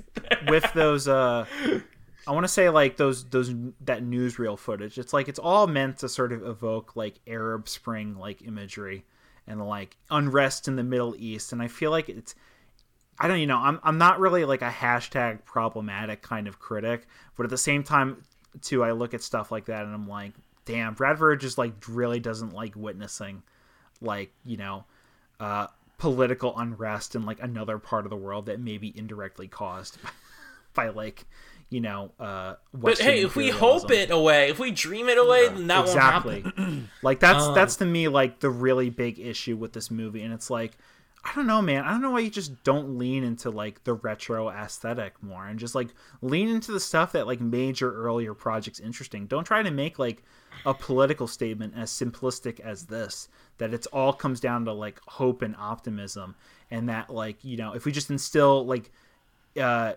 this sort of like dreamer mentality and like our children that they're just going to be like we're just going to automatically produce like a better future society. It's like no maybe we should talk about things like nuclear proliferation and climate change and the rise of authoritarianism and actually talk about that in like a mature way. And then maybe you'll actually have like a better message for not just your movie but for like the children that are watching it. I also think to point out very I agree with all that. I think talking about the point of the movie should not also detriment like distract from the fact that I feel like even if a movie was this problematic, if it was entertaining, I might be able to forgive it. like, you know, like if this movie had like likable characters, good action Yeah. scenes, funny jokes, I might be able to look past all of this. I mean, yeah, that, that, that's always what it none comes of down that. to. I mean, that's that's always what it comes down to. Like, I feel like Brad Bird movies, like you know, of course, like they have their weird sort of politics. I mean, not in the way that everybody discusses, where he's like an Atlas Shrugged fanboy. I don't think that's true. I think they all they still have their own weird politics, but God, like The Incredibles, like amazing movie. Ratatouille, like really entertaining movie. Like Ghost Protocol, even Ghost Protocol is like a throwback movie in a way because it's like Mission Impossible was trying to like update their movies for like a more modern aesthetic, and like even there, Brad Bird in a complete like for hire role is still bringing that back to like you know the old like Cold War showdown, America versus Russia, nukes and everything, and he manages to like make a fun movie out of that. This is a this one, this Tomorrowland is a fucking boring movie. Yeah, Alright. it must be a message. I don't know. I kind of want to push back on like the personal politics of Brad. Br- I know that Danny's like, no, M- Mark. I'm trying to like we want to reach the end of the movie, and this is what I don't want to talk about. But I want to push back just because like in this film, Keegan Michael Key literally says. I'm not gonna quote him. I'm not gonna like give more time to this fucking thing. Going and check it. But he literally he's like, let's build a secret society made up with only like artists and engineers and inventors and shit like that, and make them all go live separately. And then we learn that Nix is a villain because he decided to transmit um negative images of the future to like our dimension not because he believes in this secret society which like could make someone a villain. No no no george clooney is the also- one sorry, that sorry, on. supports this thing. So the movie ends up being like hey you remember that crazy keegan michael key guy? It's like no he's right. We can actually just like do this you know i don't know like this is what i mean when i say that this film has like unlocked the auteur brad bird theory thing to me is like oh well it's i mean this kind of does explain everything else that there are these like special individuals where if you gave them the reins then they would be able to fix everything Yeah. Well, I feel like before I completely dissemble, maybe we should get to the end of the get to the end of the movie. Okay. Like, All of right. course. So Hmm. I want I want to jump in just very quickly and say I did have the realization Mark's little thing there that I I feel like there are no people in Tomorrowland besides Governor Nix. I feel like everyone else is a robot. yeah, I don't really know. That's a thing. Another thing this movie does. It makes it pretty easy for them to take over at the end because no one is there. yeah. So basically, the end is, of course, they defeat him. Like you know, uh, they Wait, wait. essentially use the self destruct. Oh, I- sorry. I like this is the thing I told you. There's something at the end I thought that was really cool. I like the moment where it looks like George Clooney is gonna get shot, got shot, but then it pans over and reveals Athena just saw a vision and she jumps in front of him, saving him, and it's like shot exact. That's like very much like an animation moment type of thing where like Brad Bird's like, oh yeah, I can just swap in the models, you know. But like, obviously that's not how they did it. I just think that's a cool moment. That's like the payoff to the It, it's cool. otherwise kind of lame like effect of like how the future manifests himself around them yeah, but sure. i thought that was really neat i like Sure. that like, A- it's A the one cool one cool visual in this movie to me i'm just saying So yeah, of course they defeat uh, Hugh Laurie. Um, they drop a building on him they drop a building on him. Uh, they use essentially uh, they use essentially the robot girl's like like essentially dying robot body to like self destruct the monitor. It comes crashing down, which is another thing we haven't really touched on the the weird George Clooney, Raffey Cassidy uh, semi romance in this movie. And to be honest, it's probably a good idea we don't touch on it because yes it's really weird and it's Mm-hmm. like i have no i don't really know what they were going for here like it just doesn't work. It doesn't it's work weird when on like every single level and if we break it down it's just gonna be we're here feeling Yeah. disgusted talking like it doesn't work so- earlier in the movie when george clooney and like raffey cassidy are having like like a, a boyfriend girlfriend argument literally in like in the car about like who ditched who. And then like you have like Raffey Cassidy delivering like her final thoughts about uh you know I don't know like about the time that she spent with George Clooney when he was a kid or something like that. It's like it- it's probably just not worth addressing. Just just worth categorizing as really really weird. So Um, and yeah of and then course the end of the movie's a, a college recruitment ad. It is a yeah, it's a Monsanto ad.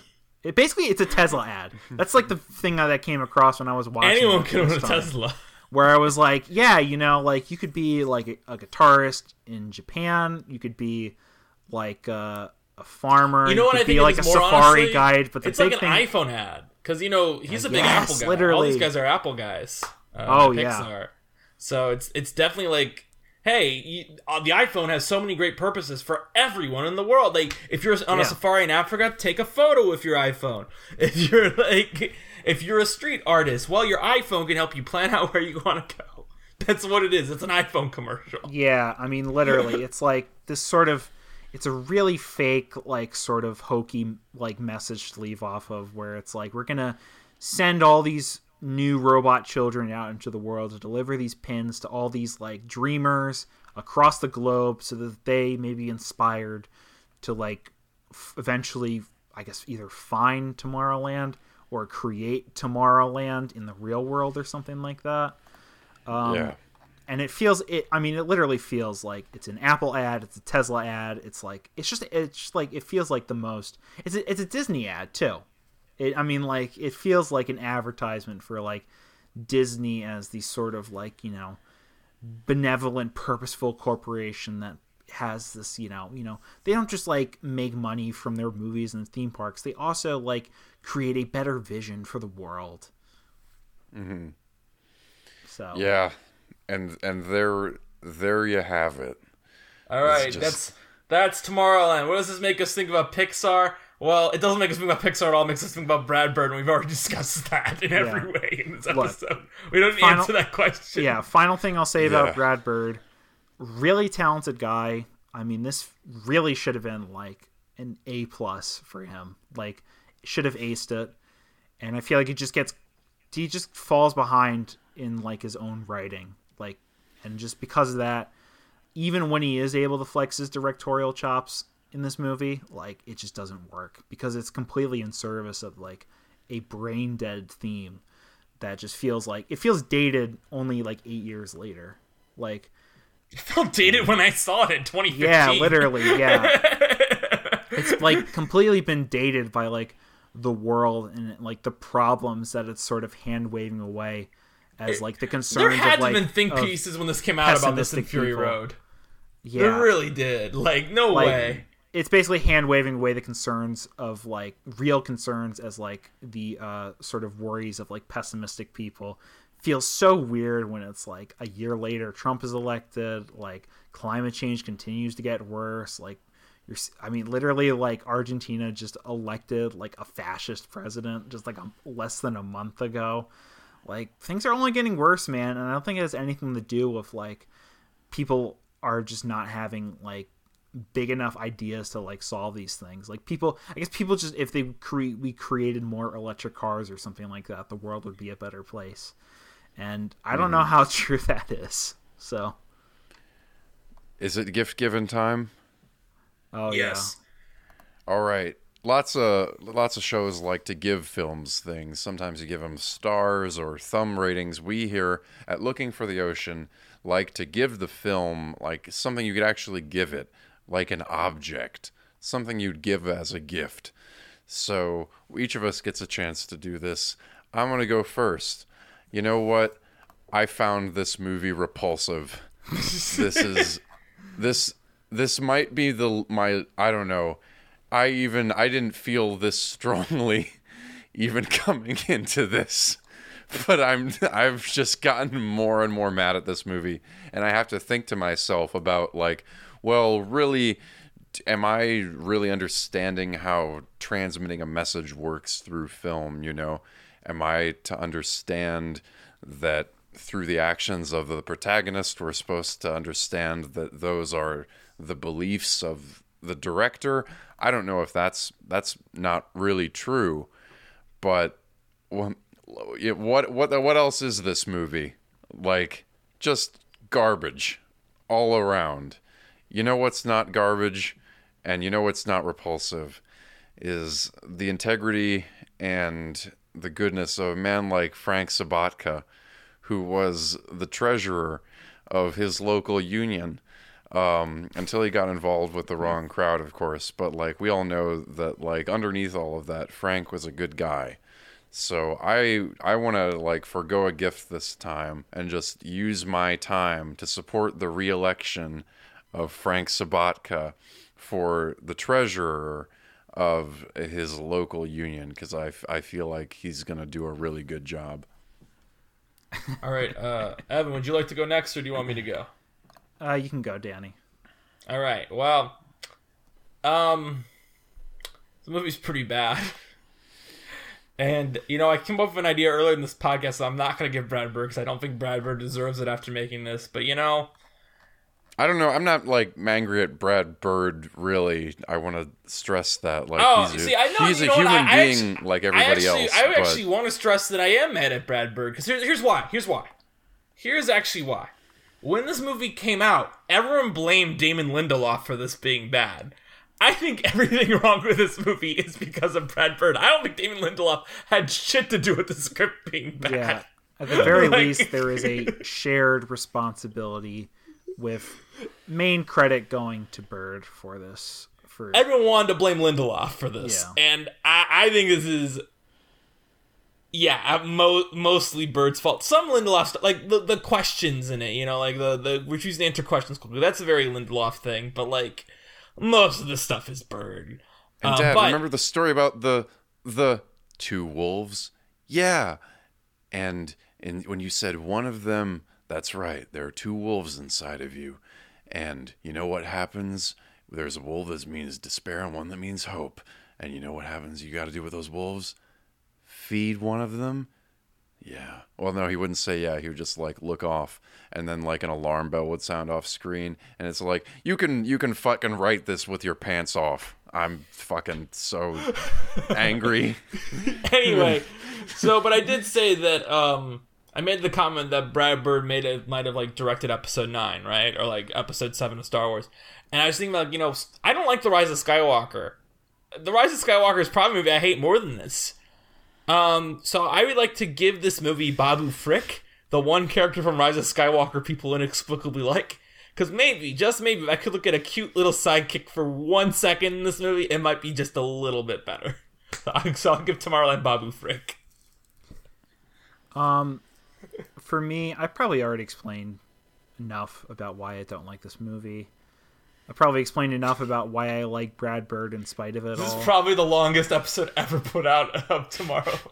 The Yeah. longest analysis out. it's probably um, you know, I, I I've, I've maybe I got too angry about it too, which, you know, maybe I, I don't should know. be more I don't think I think. I got too angry May- about it. maybe maybe I should be even optimistic about you know other people's failures. Um, but in the end, uh, I tried so for after so many years of watching this film so many trying times, trying to find like something that I could you know like about it or something that I could find in any way redeeming about it to say that you know look they gave it their all and it may not have been perfect but there's in the end it's a good movie unfortunately we don't live in that alternate dimension uh, we live in the dimension where this is unfortunately both the culmination of so many of Brad Bird's pet interests and at the same time too a colossal failure on his part and probably the reason that he has not directed a live action film since it came out. So, for my gift to Tomorrowland, I'm going to give it a uh, special uh, ray gun from the future so that they can uh, disintegrate the script and start over again. For a second, I thought you meant Ray Gun, like the long in development Brad Bird project. Reagan, like like the the President Reagan. Ray, Reagan, Oh, Gun, oh, actor? Ray Oh, Gun. Oh, oh, yeah, sorry. Holy shit! Yeah. No, Oh actually, my no, that's, God. that's a good point because he, that's been a long gestating project of his. It might happen at like John Lasseter's new animation studio, and if The you John can Lasseter sort of, studio just lost their contract with Apple, oh, so they, I think they're gonna lose a lot of money. Out so of that, maybe you know? it, maybe it won't happen. But if you know, if you're willing to put aside like the moral dilemma of supporting like a John Lasseter project, and you are still interested in like Brad Bird returning back to this sort of retrofuturistic aesthetic, like I don't know, maybe there's like something to be excited about there. Um, in part because maybe it's not going to be like a dumb message movie like this one was. Maybe it'll it'll be like you know um, I don't know. Maybe it'll be more of like what he was trying to get at here. Um, so I don't know. I mean, I'm kind of excited to see if that one actually comes to fruition. Um, but for right now, all we really have is this, and this just isn't it. So you know, it's a wrap. One thing I you said it's a wrap, and I mean like one thing I forgot to mention just because it's gonna be a very quick mention. We usually talk about the score here. It's just so forgettable, even for Giacchino. I don't know what he usually brings his A game with Bird. This is there's nothing here. That's all. Well, Evan, thank you for being on Yes, with us Evan, today. thank You you. really were. This was you were you were like one of the most professional like guests that we've had, and I mean we've had like a lot of good guests, and you're one of them. And I'm just want to say that like you really came in with some great thoughts, and I really appreciate you for bringing that in here. Yeah, thank you. That's that's an extremely high compliment for me. Yeah. Well, no, I mean no, you like you have the evidence and you're backing it up, and that's good. That's true. I'm putting this movie on trial. Is what I Yeah. is what we're doing. The Trial of the Tomorrowland, Yeah, written and directed Yes. by Aaron Sorkin. Aaron. Do you um yeah, sometimes sometimes we have people who like have a social presence that they want to build. Do you want people to find you on social media for any reason or not? If you want to find me on social media, if, you want to sort of support me in my uh, future endeavors, you can um you can also uh, Venmo me at. I'm just Hell kidding. yeah. Bleep that out, please. um, no, but if you do actually want to support me, I have some of my student films still up on my YouTube channel. Uh, it's um, I've had I got a couple like uh, Cardinals, which is the last film I did before I graduated from college, or Noise, which was my sort of uh, Ring ripoff uh, horror movie. Is pretty good. Yeah, uh, Danny's seen them, uh, and you know they're not perfect. Obviously, in fact, they're probably not very good in their own right. But you know, just something that to look out for. You know, especially because they just got removed off of Letterboxd recently, and I need as much support as I can get. If you're out here, you know, during award season, like. I don't know, man. Like, I gotta watch Poor Things. I gotta watch Poor Things so bad. And it's like, no, Yorgos can wait. Please watch my films. They're probably not worth your time, but they're worth my. They were worth my time making them, and I'm sure that you'll might get some a little bit of something out of them. Maybe a, the charm of like watching like a student filmmaker work on like a no budget uh, short film and try his best to make something out of it. But that's a That's all I got. Well, thank you very much. I'm Yeah, yeah, thanks, definitely Evan. check that out. Uh, Danny, are we gonna? Th- we think we're gonna do the dub of the Boy and the Heron next Uh, time. I mean, we, we you, you do not. Well, we're Unless just gonna we don't, do the boy but I and the know. Well, no, just, I'm just saying we're just we're not labeling the episode the dub of the boy in the heron. We're just doing I'm the just boy saying. and the I think I'm know? gonna only probably gonna catch the dub. But Well, that's fine. I'm, but I'm just saying, maybe like, I'll, we're, maybe we're not gonna make a bad podcast. Maybe I'll watch both. We're not gonna title the episode "The Dub of the Boy and the Heron." Is my point. We're gonna call it "The Boy and the Heron." Okay, Right? okay, okay. Yeah, Uh, and but I yes, think I can uh, catch both. For our New Year's episode, you know, we, we talked about Chicken Run 2, but no one um no one's knows Chicken Run 2 is out. No, we, we just don't do the just- holdovers. just- I know some some of our friends were asking us to the, do the holdovers. I don't know what a Pixar podcast. yeah, the holdovers on has an nothing really to do with our podcast. Movie. Podcast. That's so funny because I suggested the holdovers in the episode that we recorded yesterday, and Danny shot it down. Yeah. so we're Um, not doing the holdovers. I pitched Wonka because Mark likes Paddington, and then Mark told me he actually doesn't. Well, let me rephrase. I like he Paddington well love enough, but, Paddington. you know, um, what if we just watched? And Stanley then I just kind of was like, why don't we just do The Boy and the Heron? It's an animated movie. Actually, you know, at some point when we run out of movies, I actually do think we will might go back and do some dubs because a lot of the early, like the 2000s dubs, like Pete Docter directed a Ghibli dub, like John Lasseter directed a Ghibli dub, Gary Rydstrom directed a Ghibli dub. So maybe when we run out of movies, we'll go back and do some Ghibli dubs. Who knows? Who knows? That's still hmm. like a year away, but hmm. we might as well But- just do like The Boy and the Heron because why not? Like it's a new Miyazaki. Well, we were just we got to watch something that we're going to be excited about. It's been a rough Yes. few weeks. I'm excited not about The Boy and the Heron. I love The Boy. I saw The Boy and the Heron in October. I will catch Mm-hmm. the dub this week, hopefully. Well, I, I wish you both the it. best on your future endeavors in your Pixar compendium. Uh, I hope that that includes the Cars 3 trailer where Lightning McQueen We do uh, have- flips we- over and over. One one whole episode devoted to the Well, Cars three. we trailer. actually do have an episode coming up um, this year that I'm excited for. It's an episode dedicated to air quotes a short film that's called Dante's Lunch, which is just a teaser trailer for Coco that it would have been in the past like labeled teaser trailer instead of a film. And that episode is going to be dedicated to all the Pixar trailers, like teasers, including of course the Cars 3 teaser because we have to discuss the Cars 3 teaser.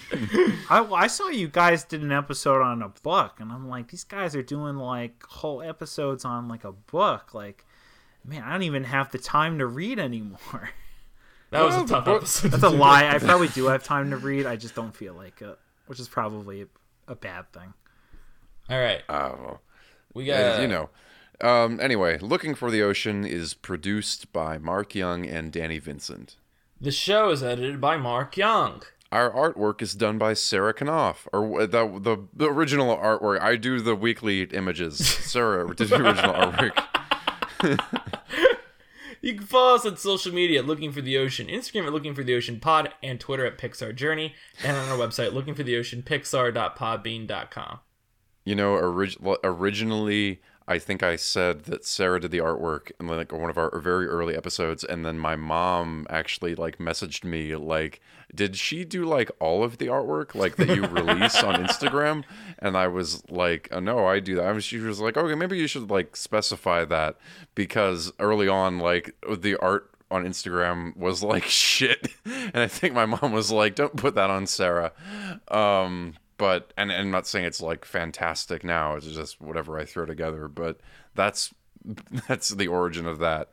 Um, Did you guys do the thing in my song brain? that plays at the beginning of each episode?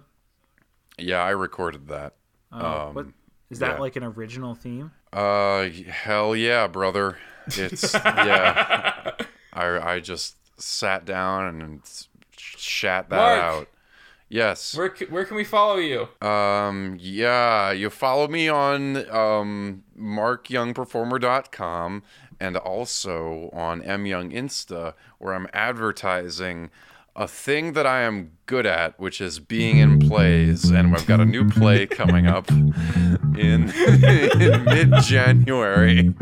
So if you if you are like it, all you need to know is it'll be better than better than this is it's coming up and everyone should buy tickets because that really will be amazing. It's called Mr. Marmalade. It's a play by Noah Haidle and um, yeah, it's fantastic. Let's sell out all the seats. We can do it and it's going to be a great show. It's made with great people. Get tickets for that. I'll post all that on Instagram. You can follow me, Danny, at Blankments on Letterboxd for all my takes on all the movies. You can listen to my other podcast, The Snub Club, where we talk about all the movies with the most Oscar nominations and no wins at all. Podcast, Letterboxd, that's where I am. Join us next time for our New Year's special about boys and herons. Boys Oh, and and herons. thanks again, Evan, for coming on. Thanks again to Evan.